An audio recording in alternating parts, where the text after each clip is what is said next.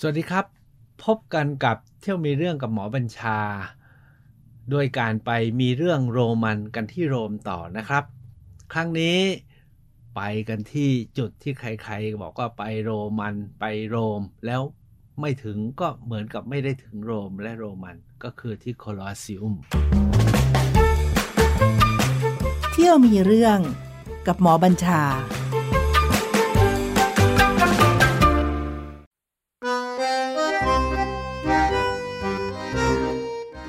ถามว่าโคลอสซิอุมคืออะไร เขาบอกว่าคือเฟลเวียนแอมฟิเ h เตอร์เขาบอกว่าคืออภิมหาอัศจรรย์ของโลกโบราณนะครับ จุคนได้ถึงประมาณ 5-6หมื่นคน หลังจากไปแล้วผมว่า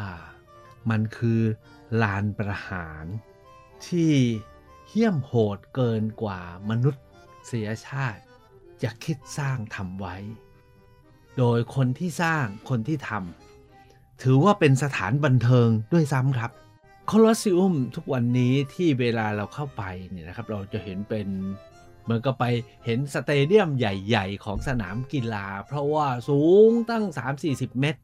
แล้วก็กว้างรอบวงเนี้ยเกือบครึ่งกิโลนะครับยาวประมาณเกือบ 200 เมตรเอาแล้วกัน แล้วเป็นรูปวงรีนะครับ ที่สูงเกือบ 30 เมตรเนี่ยนะครับเป็น 4 ชั้นด้วยกัน เป็นชั้นแล้วก็มีเสาไอโอนิกเสาโครินเทียมที่บอกเป็นสไตล์แบบกรีกโรมันนะ เป็นชั้นชั้นชั้นชั้นชั้นแม้ทุกวันนี้เนี่ยจะพังไปซีกหนึ่ง แล้วก็ที่เห็นอยู่เนี่ยเขาบอกว่าไม่ใช่ของดั้งเดิมนะ เป็นของที่สร้างใหม่ในยุคหลังเพื่อซ่อม แต่ก็โชคดีที่ไม่ถูกรื้อนะครับ เพราะว่ามียุคหนึ่งเนี่ยเขาบอกเนี่ยเป็นแหล่งวัตถุดิบสำหรับเอาไปสร้างเมืองโรม ก็คนก็มาลุยถอดถอดถอดถอดถอดถอดไป ถอดแรกก็คือ ถอดเอาเหล็กไปใช้ เพราะว่าหินทั้งหมดเนี่ยถูกเกาะไว้ด้วยขอเหล็ก ซึ่งว่ากันว่าไม่รู้กี่ร้อยกี่พันตัน เหล็กเนี่ยถูกถอดเกลี้ยงหมดแล้วนะครับ ส่วนไม้ผุหมดแล้ว แล้วที่สำคัญเชื่อไหมฮะเมื่อ 2,500 ปีที่แล้วตอนที่เขาสร้างเนี่ยมันมีหลังคาด้วย แต่หลังคาเนี่ยทำเป็นเดือยไม้แล้วก็ขึงผ้าใบ เมื่อ 2,000 กว่าปีที่แล้ว ใหญ่มโหฬารนะครับ แล้วก็ขึงผ้าใบเพื่อให้คนอยู่ข้างในเนี่ยร่มไม่ร้อน แล้วเวลาเขาจัดกิจกรรมเนี่ยว่ากันตั้งแต่เช้ายันเย็น นึกถึงเวลาเรามีอะไรมหากรรมดนตรีใช่ไหมมหากรรมเพลงเนี่ยไปดูอะไรต่ออะไรเนี่ย แล้วคนก็ไปอยู่กันสี่ห้าหมื่นคน ก็อยู่กันทั้งวันตั้งแต่เช้ายันเย็น ในหนังสือเนี่ยเอาเนี่ยที่ผมบอกว่าเป็นที่ที่เหมือนมันไม่ใช่ที่ของอารยชนนะครับ แล้วก็ตกใจมากเพราะเขาบอกนี่คือเป็นศูนย์ entertainment แห่งโรมันนะครับ เพราะว่าเขาเริ่มตอนเช้าด้วยอะไรรู้ไหมเริ่มตอนเช้าด้วยการเอานักโทษประหารมาสู้กับสัตว์ เพื่อให้ตายตายตายตายกันไป แล้วดูกันอะแล้วดูกัน คนดูกัน นี่หรือแล้วเป็นบันเทิงด้วยนะ เขาบอกว่าระหว่างที่ ปล่อยนักโทษลงไปนะครับ แล้วก็ปล่อยสัตว์ร้าย เสือสิงโตนะฮะหมีฮิปโปนะครับลงไปเนี่ยนะครับ พร้อมกับมีอาวุธให้บางไม่มีอาวุธให้บางเนี่ยมีมหรสพมีดนตรีบรรเลงกระหึ่มอะไรกันอะบทที่สองนะครับ ก็จะเป็นสัตว์สู้กัน อันนี้ก็เหมือนกับชนไก่ เหมือนกับวัวชนนะฮะอาจจะรู้สึกว่าเออ พอไหวไม่เหมือนกับคนที่ถูกสัตว์กินสัตว์ฆ่าตายใช่ไหมครับ แต่ฉากที่สามสิครับ ภาคบ่ายครับเขาบอก ภาคบ่ายเนี่ยเป็นฉากฉากที่สุด ก็คือการรบกันของ gladiators gladiators เนี่ยก็คือภาษาเขาว่าเป็นนักสู้แต่จริง ๆ เนี่ยเขาบอกว่าเวลาทุกคนเข้ามาก็บอกว่าฆ่าผู้ที่จะตาย ฆ่าผู้ที่จะตายเพื่อจักรพรรดิอะไรเงี้ยนะครับ แล้วคนก็โหหิ้วโหหิ้ว ก็คือคนชะตาขาดทั้งสิ้นที่จะลงมาสู้กัน เดิมพันก็คือถ้าใครชนะก็ได้รับรางวัลแล้วก็รอด แต่ถ้าไม่ชนะก็ตาย แล้วเขาบอกว่าบางจังหวะเนี่ยนะครับที่คนแพ้เนี่ยกำลังถึงจุดเนี่ยเขาให้โอกาสนะว่าให้ขออภัยจากจักรพรรดิหรือฝูงชนได้ ถ้าสู้แบบว่ากันว่านะ ถ้าสู้แบบสุดยอดแล้วก็ชนะใจคนดู แล้วเกิดแพ้โดยอีกคนหนึ่งชนะแล้วกำลังจะสังหารเนี่ยนะครับ มีสิทธิ์ขออภัย แล้วถ้าชนะใจในการสู้มันมันมันไม่ไม่ไหวนะฮะจักรพรรดิก็จะยกหัวแม่มือขึ้นก็แสดงว่าได้รับอภัย คู่ต่อสู้ก็ห้ามฆ่า แต่ถ้าจิ้มนิ้วลงอันไลค์กันไลค์นะฮะ ถ้าบอกอันไลค์ฆ่าเลย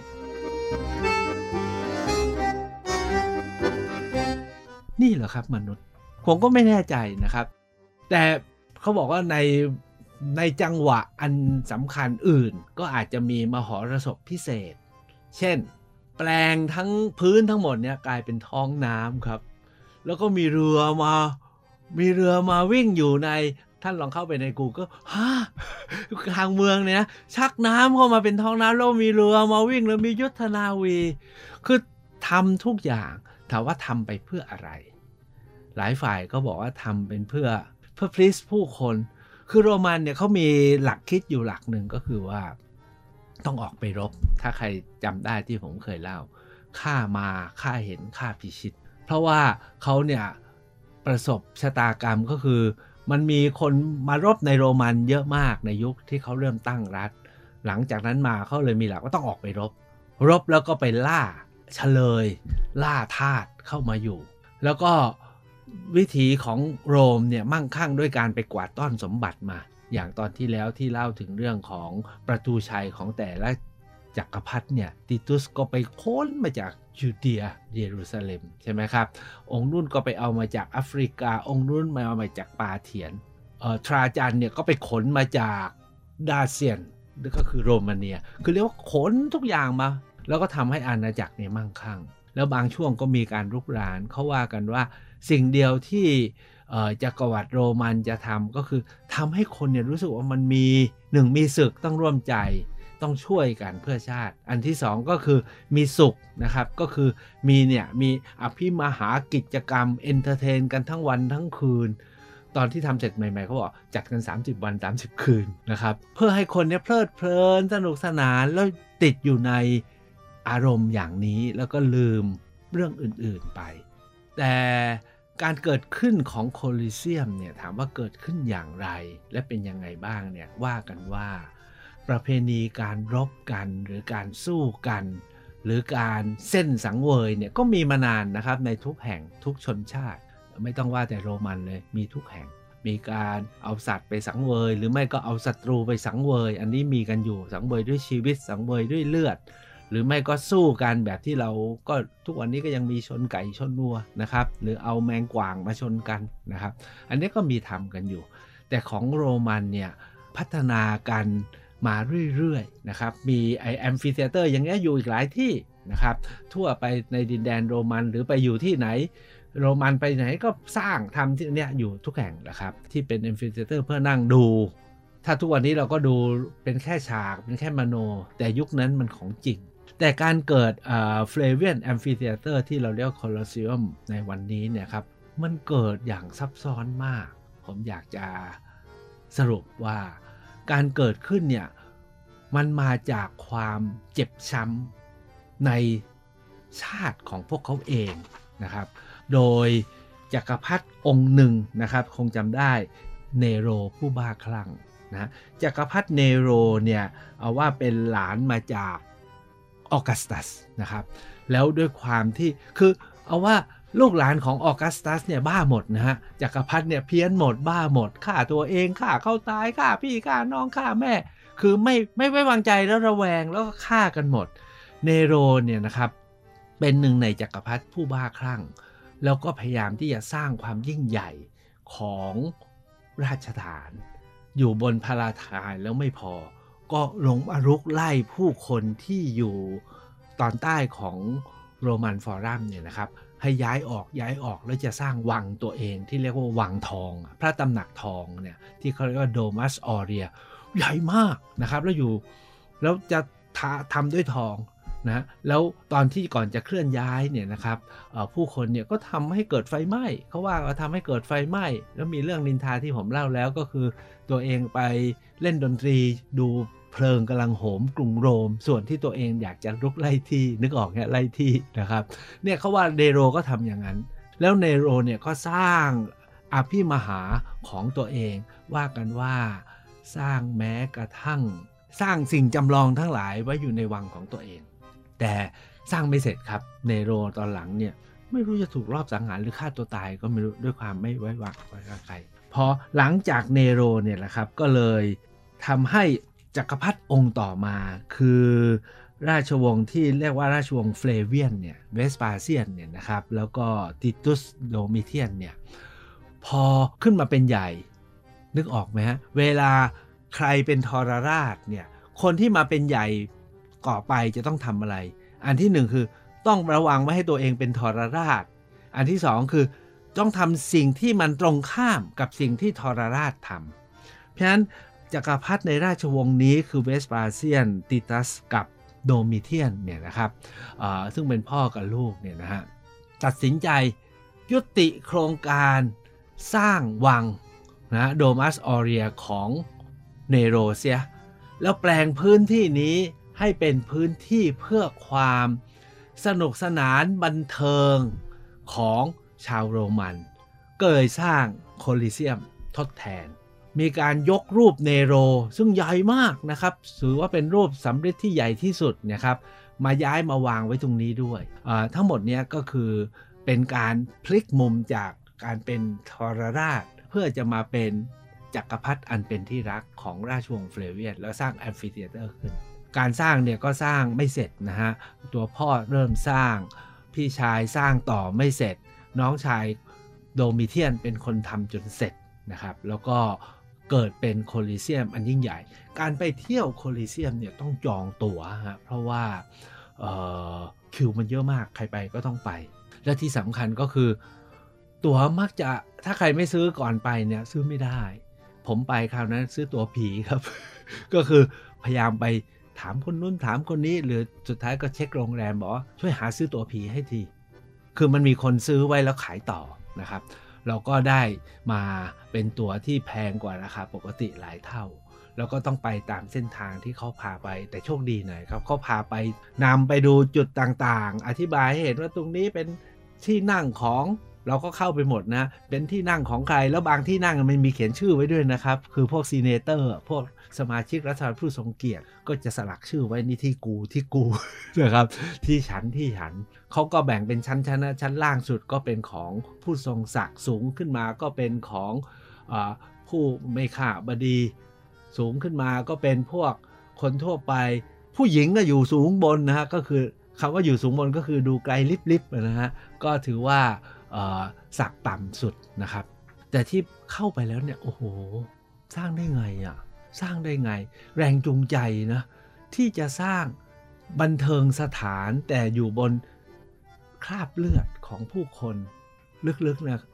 คล้ายๆ กับมอมเมาผู้คนด้วย ให้หลงอยู่กับความบันเทิงแล้วก็ความอะไรก็ไม่รู้ แต่เขาสร้างได้ ก็คงจะอย่างนั้นมั้งสิ่งใหญ่ ๆ ทั้งหลายในโลกนี้เกิดขึ้นได้ก็เพราะด้วยคติอย่างนี้ เพราะถ้าเราไม่มีคติอย่างนั้นเราคงไม่สร้างของใหญ่ ๆ แล้วพอละแค่นี้ก็พอละใช่ไหมครับ เห็นแก่มนุษยธรรม เห็นแก่มนุษยชาติ เห็นถึงสัจธรรมว่าทุกอย่างไม่มีอะไรทั้นสิ่งนี้เป็นสมมุติไม่ทำไปดูฮะสิ่งใหญ่ ๆ ทั้งหลายมันเกิดบนคราบเลือดและคราบน้ำตาทั้งสิ้น หลังจากเราไปแล้วก็พอเขาพาไปดูจุดนู้นจุดนี้เสร็จอธิบายให้พอเราเห็นสังเกตตั้งแต่ทางเข้าที่นั่ง แล้วก็บรรยากาศของการจัดกิจกรรมที่เกิดขึ้นภายในตามที่ผมเล่าไปแล้วเนี่ยอ้อต้องเล่าอีกอันหนึ่งรู้ไหมฮะ ว่าการเข้าเนี่ยของผู้คนไปสู่โคลิเซียมเนี่ยผมใช้ก็มี 3-4 แบบด้วยกันจักรพรรดิเนี่ยเห็นว่ามีอุโมงค์เฉพาะ เพราะว่าที่บัลลังก์จักรพรรดิเนี่ยอยู่ล่างสุดใช่ไหม นะต้องมีอุโมงค์เฉพาะเข้าไปถึงก็ถึงบัลลังก์เลย ถ้าเกิดเหตุอะไรก็หนีได้นะหนีออกพรุดเลยนะครับ พวกจักรพรรดิและชนชั้นสูงมีมีช่องพิเศษ ส่วนคนทั่วไปมีประตูทางเข้า เข้าไปถึงนะโอ้โหเรียกว่าข้างล่างเนี่ยเข้าไปลงงงฮะมันใหญ่โตโอโถงแล้วมีทางเข้าทางออกเขาบอกว่าเพื่อให้เข้าปุ๊บแล้วก็ไปได้แล้วทุนรู้ทางแล้วรู้ที่นั่งของตน ก็โผล่โผล่บันไดขึ้นไปชั้นๆ แล้วก็รู้ว่า ของชั้นที่นั่งเบอร์นี้อยู่ล็อกนี้ล็อกนี้ล็อกนี้นะครับนั่นคือทางเข้าของคนทั่วไป แต่ทางเข้าของสัตว์เนี่ยนะครับทางเข้าของสัตว์เนี่ยเขาเข้าทางใต้ดิน สัตว์ทั้งหลายเนี่ยจะถูกขังอยู่ในกรงใต้ดินหมดเลย แล้วก็จะมีคล้ายๆลิฟต์เนาะก็คือเป็นอุโมงค์ใต้ดินแล้วก็มีบันได หรือเป็นกล่องรอกยกขึ้นมา แล้วสัตว์ก็กรงสัตว์ก็มาโผล่บนพื้นนะแล้วสัตว์ก็ออกมา นะครับ สัตว์เรียกว่าสัตว์ในโลกนี้ ช้างเชิงอียีราฟฮิปโปโปเตมัสเอามาหมดนะครับ โรมันเขาไปล่ามาหมด โดยเฉพาะอย่างยิ่งจากแอฟริกา ส่วน gladiators หรือนักรบ หรือนักโทษประหารก็จะมีช่องทางอีกทางหนึ่ง พวกนี้เนี่ยเขาจะมีซองอยู่นะครับ เป็นเรียกว่าเป็นเป็นค่ายฝึกค่ายอบรม แล้วก็จะมีช่องทางมา อีกเรื่องหนึ่งที่น่าสนุกก็คือ เชื่อไหมมีจักรพรรดิองค์หนึ่งอะบ้าไปเป็น gladiator เอง ชื่อถ้าผมจำไม่ผิดเนี่ยคือ Commodus นะ Commodus Commodus เนี่ยเป็นลูกของจักรพรรดิองค์สำคัญมากเลยนะครับ ก็คือจักรพรรดิชื่อมาคัสออเรลิอุสอันนี้เป็นมหาจักรพรรดิที่คนรักมาก แต่ลูกออกมาเนี่ยเพี้ยนนะคือสมมุติตัวเองว่าเป็น gladiators แล้วประกาศว่าเป็น gladiators เขาว่ากันว่าชอบลงไป สู้กษัตริย์ด้วย แต่จากการศึกษาระยะหลังเขาบอก fake คือพระองค์ไม่เคยลงหรอกแต่พยายามสร้างภาพว่าเป็นนะฮะแต่จริงไม่เคยลง แล้วฉากรบฉากฆ่าสัตว์อะไรเนี่ยฉากปลอมทั้งนั้นแหละนะครับเขาว่ากันอย่างนั้นนะครับเนี่ยทั้งหมดเนี่ยมีทางเข้าไปที่แตกต่างกัน พอเขาพาอธิบายทุกอย่างเสร็จ เขาก็จะทิ้งเวลาให้เป็น free time ครับเพื่อเขาจะได้ไปรับกรุ๊ปทัวร์ใหม่ คือไกด์เนี่ยจะอยู่กับเราประมาณไม่ถึงชั่วโมงนะครับเสร็จแล้วก็ทิ้งให้เราอยู่ในนั้นนะครับถึงเวลาพอใจก็ออกได้ แต่ส่วนใหญ่ก็จะบอกว่าสักประมาณเท่านั้นนะอย่าเกินเท่านั้นชั่วโมง เวลาของคุณก็จะหมดแล้ว อันนี้ก็ทำให้ช่วงฟังเขาขอให้ฟัง ช่วงถ่ายรูปเราก็ไปเพ่นพานถ่ายรูปเองได้หลังจากเขาออกแล้ว คือเขาใช้เวลาแบบคุ้มค่านะครับเพื่อไปดูแลลูกทัวร์กลุ่มอื่น ส่วนเราเองก็อาจจะ ไปกันได้ทั่วนะครับ ออกบ้างไม่ออกบ้างเท่าที่จำได้คือก็ไม่ได้มีใครมาคุมนะฮะแล้วก็มาตรวจเวลาสำหรับผมนั้นไปรอบเดียวครับ เพราะว่าค่าตั๋วแพงไม่เหมือนกับโรมันฟอรัมกับพาราทายรอบหลังอะ่ะเข้าได้ไม่เก็บตังค์ครับ ไม่มีตั๋วเลย เพราะว่าเราไม่ต้องการคนนำ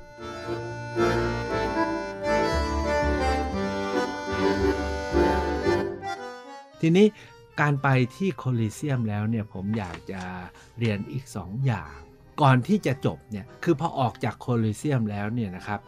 เราทั้งหลายก็มักจะรีบๆนะไปเพื่อไปต่อ จริงๆเนี่ยเดินวนโคลิเซียม แล้วเราจะเข้าใจถึงความยิ่งใหญ่ ความไม่ธรรมดาของโคลิเซียม และถ้าเดินวนแล้วเราจะเห็นอีก 3 อย่างสำคัญมากของโคลิเซียม อันที่หนึ่งก็คือ ประตูชัยของคอนสแตนติน ประตูชัยของคอนสแตนตินเนี่ยอันนี้สำคัญในโลกของชาวคริสต์เพราะว่าคอนสแตนตินเนี่ยเป็นจักรพรรดิองค์แรกที่